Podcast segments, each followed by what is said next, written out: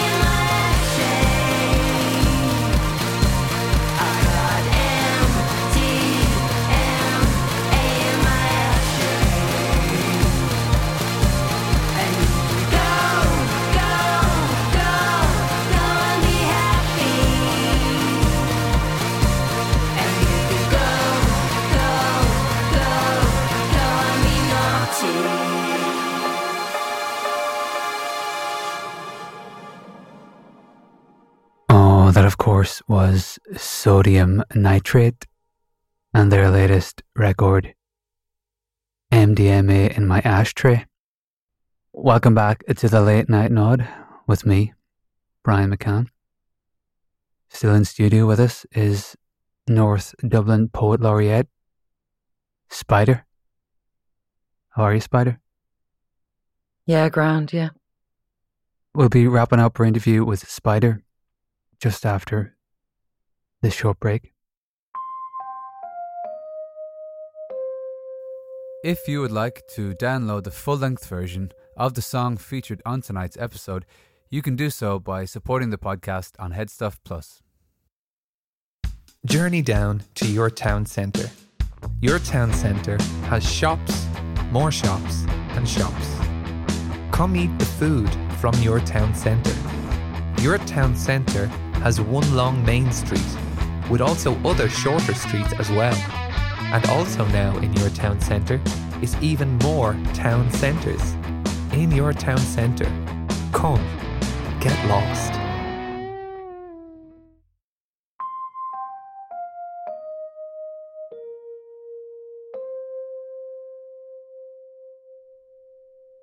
Spider, we touched earlier on the, you'll excuse the expression, web of work you've you've shot out um, out of a proverbial uh, literary canon over the past few years.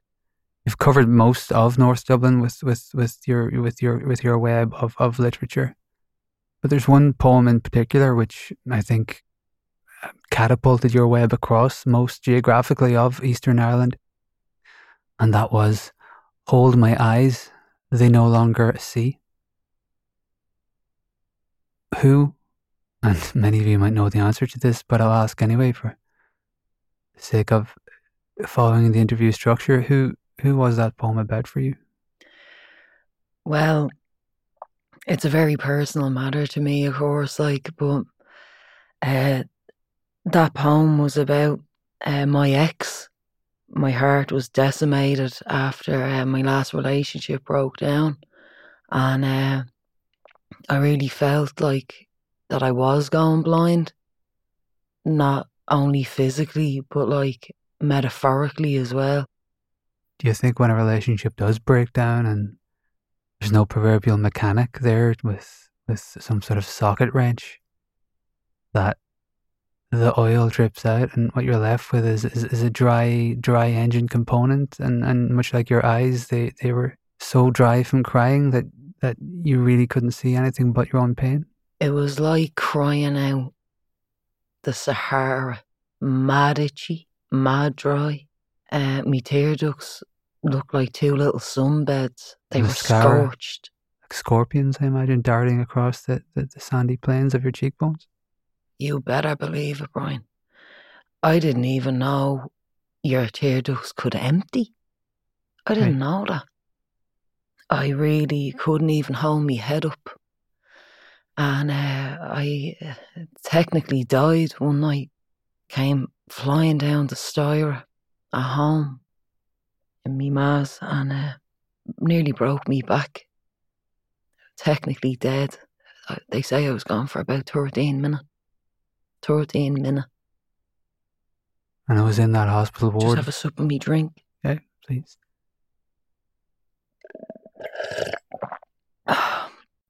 Thank you, Serdy.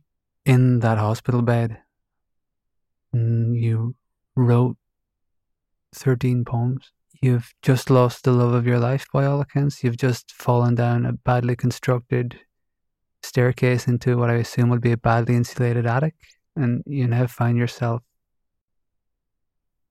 a horizontal on an aluminium frame in a disinfected unit of, of some poorly funded hospital.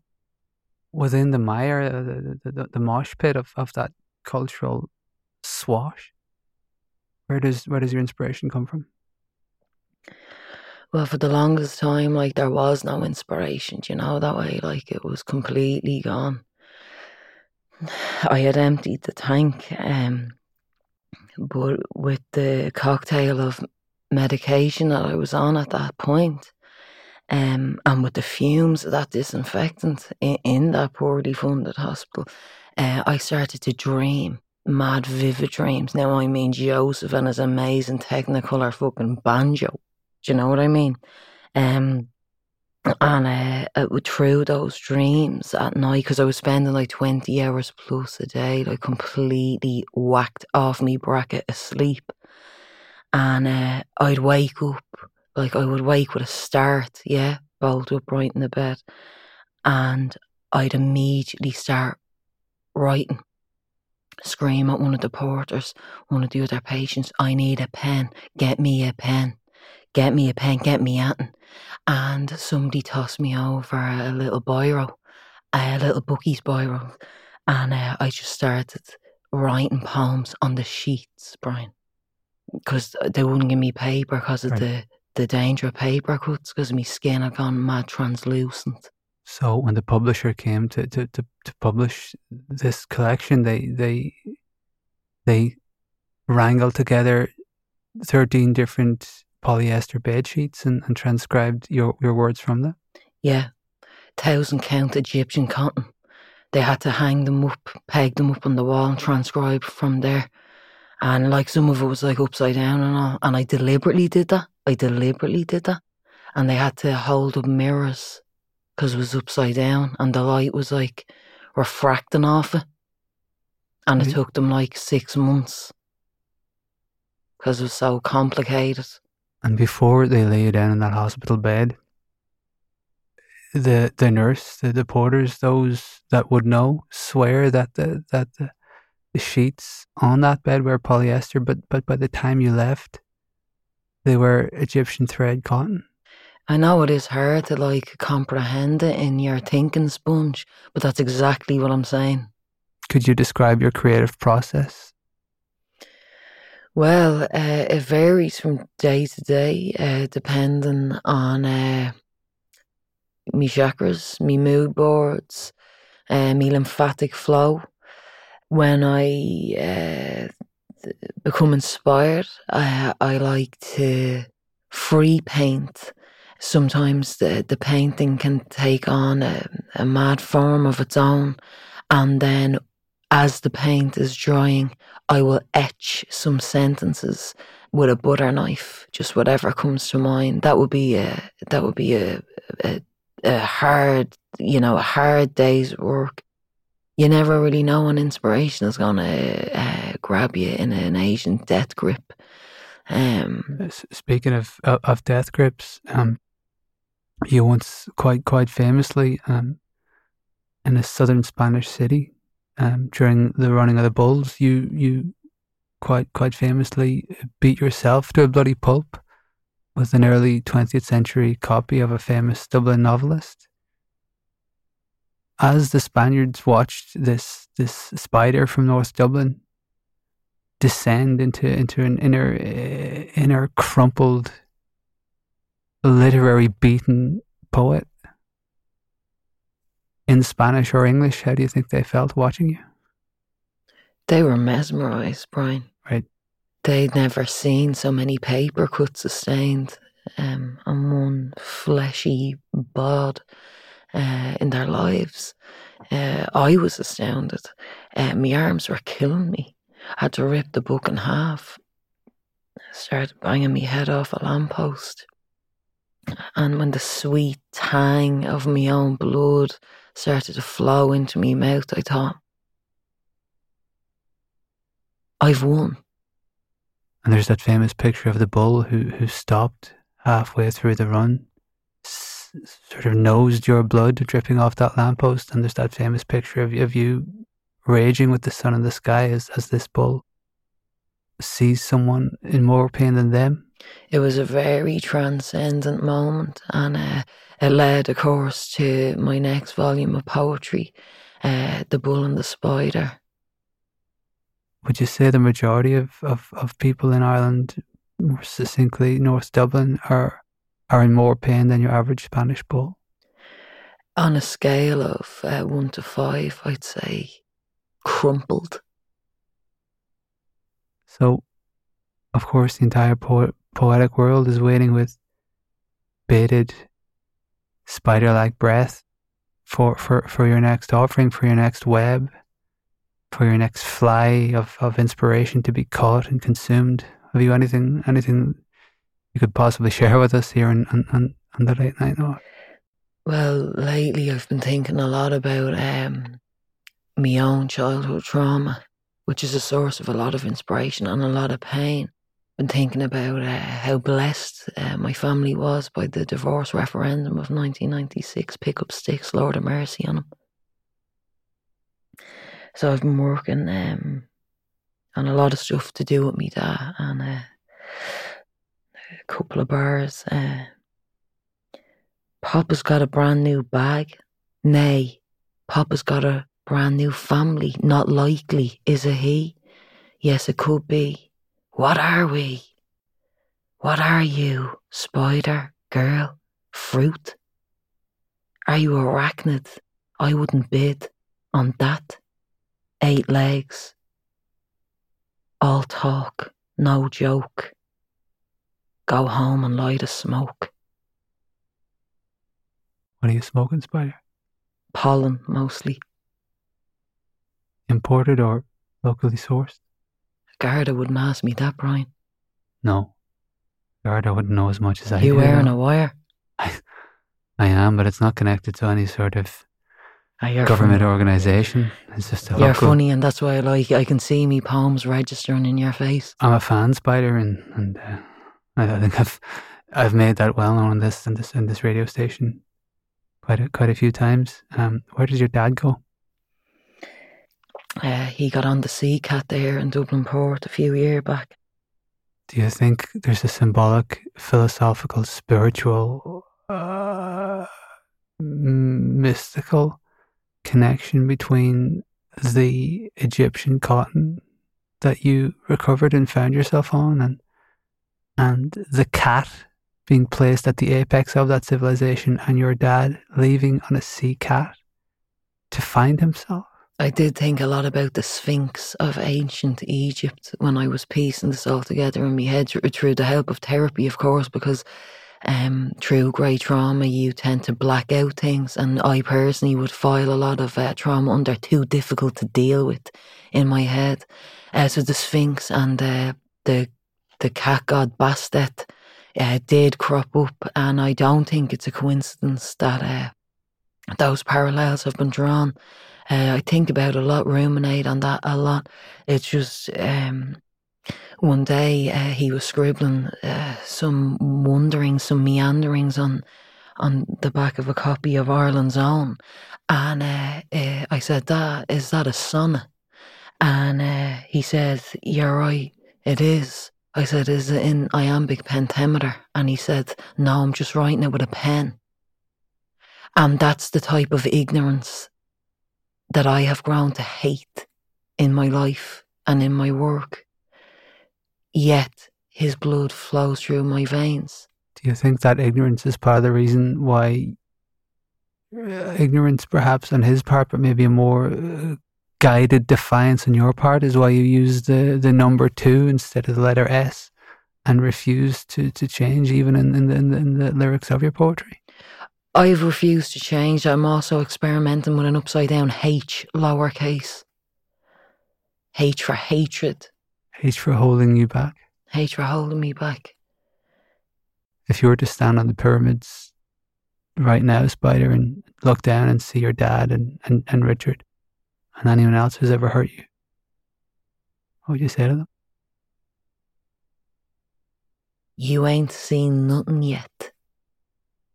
I mean, you've been critically acclaimed worldwide now at this point, so uh, there's absolutely no question from me, at least as an amateur poet myself, about your talent, about your artistry, about about about how it comes to you. But if you have one line, Spider, what's the one line for you from your poetry that, that defines defines what you say?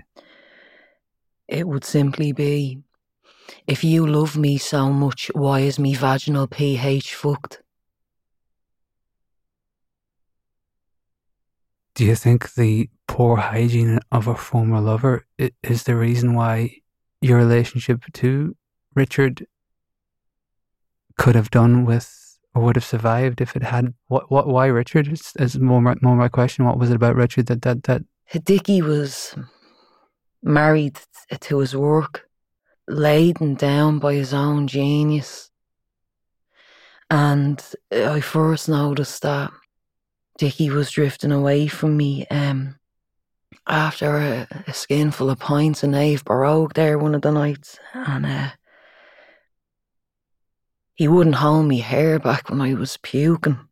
And uh, that whole experience um, led to the release of me me first web of poetry, uh, sigh, comma, groan, and uh, it it was released to critical acclaim. The Northside people were mad about it, the paper and the people, and uh, Dickie couldn't handle it. He became very emotionally detached from me and the four dogs, and uh, and where are the four dogs now? Two of them are still with us. Right. And two of them have gone to live in the farm in the sky. Lord of mercy on them. He's trying to get one of the dogs off me at the moment. It's not happening. I said, there's only one chance of that. Over my dead, lifeless body. One of the poems that I think made you famous in Eastern Asia and, and, part of what took you there. Vietnam, Cambodia. What did these places do to you? I was on another playing field at that time, especially by the time I got to Myanmar. Uh, the doors of perception were absolutely blown, blown in the wind. I was blown a gale. I couldn't keep up with the ideas, with the rhyming couplets. My head was wrecked. I was wrecking my own head. Something about Asia just really spoke to me reminded me a lot of Edenmore in the early 90s. Do you think every North Dublin person at one point in their life has to visit Vietnam? Oh my God, absolutely. Dust off your passport, get your little harems on, get your drug rug on, and get yourself over there. I spent days on the beach smoking. Trippy, trippy. uh, started live tweeting me headaches to rapturous applause. That's when I knew I had them on board. Then you see, The live tweeting of the headaches, of course, is what took you to New York to to, to the to the Museum of Propulsion. that's Um, right. and the first Irish person to perform there. And uh, if you don't mind, I'm gonna just quote one of your one of your poems that you spoke of that night. Um, don't hold, don't hide, don't find a way to be snide. Get out of my fucking face. Close the door. The car is running. that was a very difficult time for me and I wasn't too happy. I wasn't too happy with my performance, even though I loved that poem. New York didn't take a shine to you. No, it's a, city shaped toilet. Brian, I just couldn't find myself, and especially to go from Koh Samui, yeah, over to the Bronx. Mad culture shock. Of course, it was a difficult time for, for both you and, and many of your audience who had to see you go through that. But if New York was suffering from some form of arachnophobia, what is it about about Ireland you think that is so receptive to to your your, your eight eyed wonder? It's hard to know. I think the people of Ireland are, are more inclined to What are the people of Ireland for you? me blood, me family,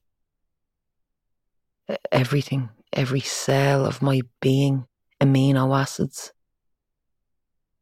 mo- monosaccharides in my lymphatic system. I'd be nothing without them. Would you be suggesting that there is in fact some sort of biological crossover, some some dovetailing between the biology of what we call science and the abstract idea of being Irish? What does it mean to be scientifically Irish? I can't say for sure, but I would hope that by the end of my illustrious career, I'll have an answer for you, Brian. And that's all we can ask for at the end of life, isn't it? I suppose. You're right. There's no right, there's no wrong, because at the time you experience death, it's it's too late, Spider. It is too late. And uh, I would just hope that if any time I become entangled in something, that the good people of Ireland will be horrified at first and then politely scoop me into a pint glass and uh, bring me out the back, drop me off in one of their geraniums, and I can go on and continue to release poetry and change the world one sentence at a time. And do you feel the arts world treats you similarly? Do you think you're scuttled out of the arts world like a like a I definitely do think that uh, I've scared people. I've caused them to question what it means uh, to be alive, what it means to be Irish. Um, people are afraid of change, Brian, and I will continue to scuttle from household to household, confronting people. If uh. they were afraid of you, what are, what are, what is Spider afraid of? cardiac arrest, stires. Do you think you're also perhaps afraid to to love again? Yeah, I, I think out of the greatest fear comes the greatest love, the greatest pain, and the stars above. And the stars above is perhaps where we'll commit this interview to. Spider, it's it's been a pleasure to have you here. Thanks for having me, Brian. You're you're very good.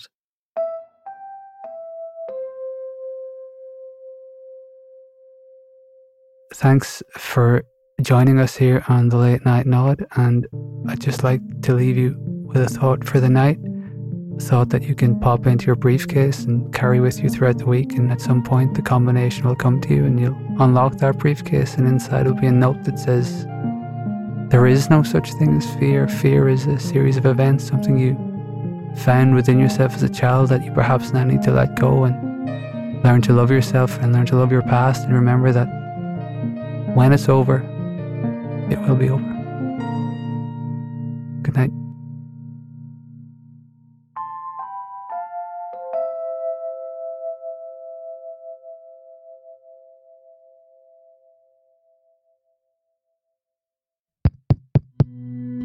This show is part of the Headstuff Podcast Network, a hub for the creative and the curious. Shows are produced in association with Headstuff and the Podcast Studios Dublin. Find out more or become a member at headstuffpodcasts.com.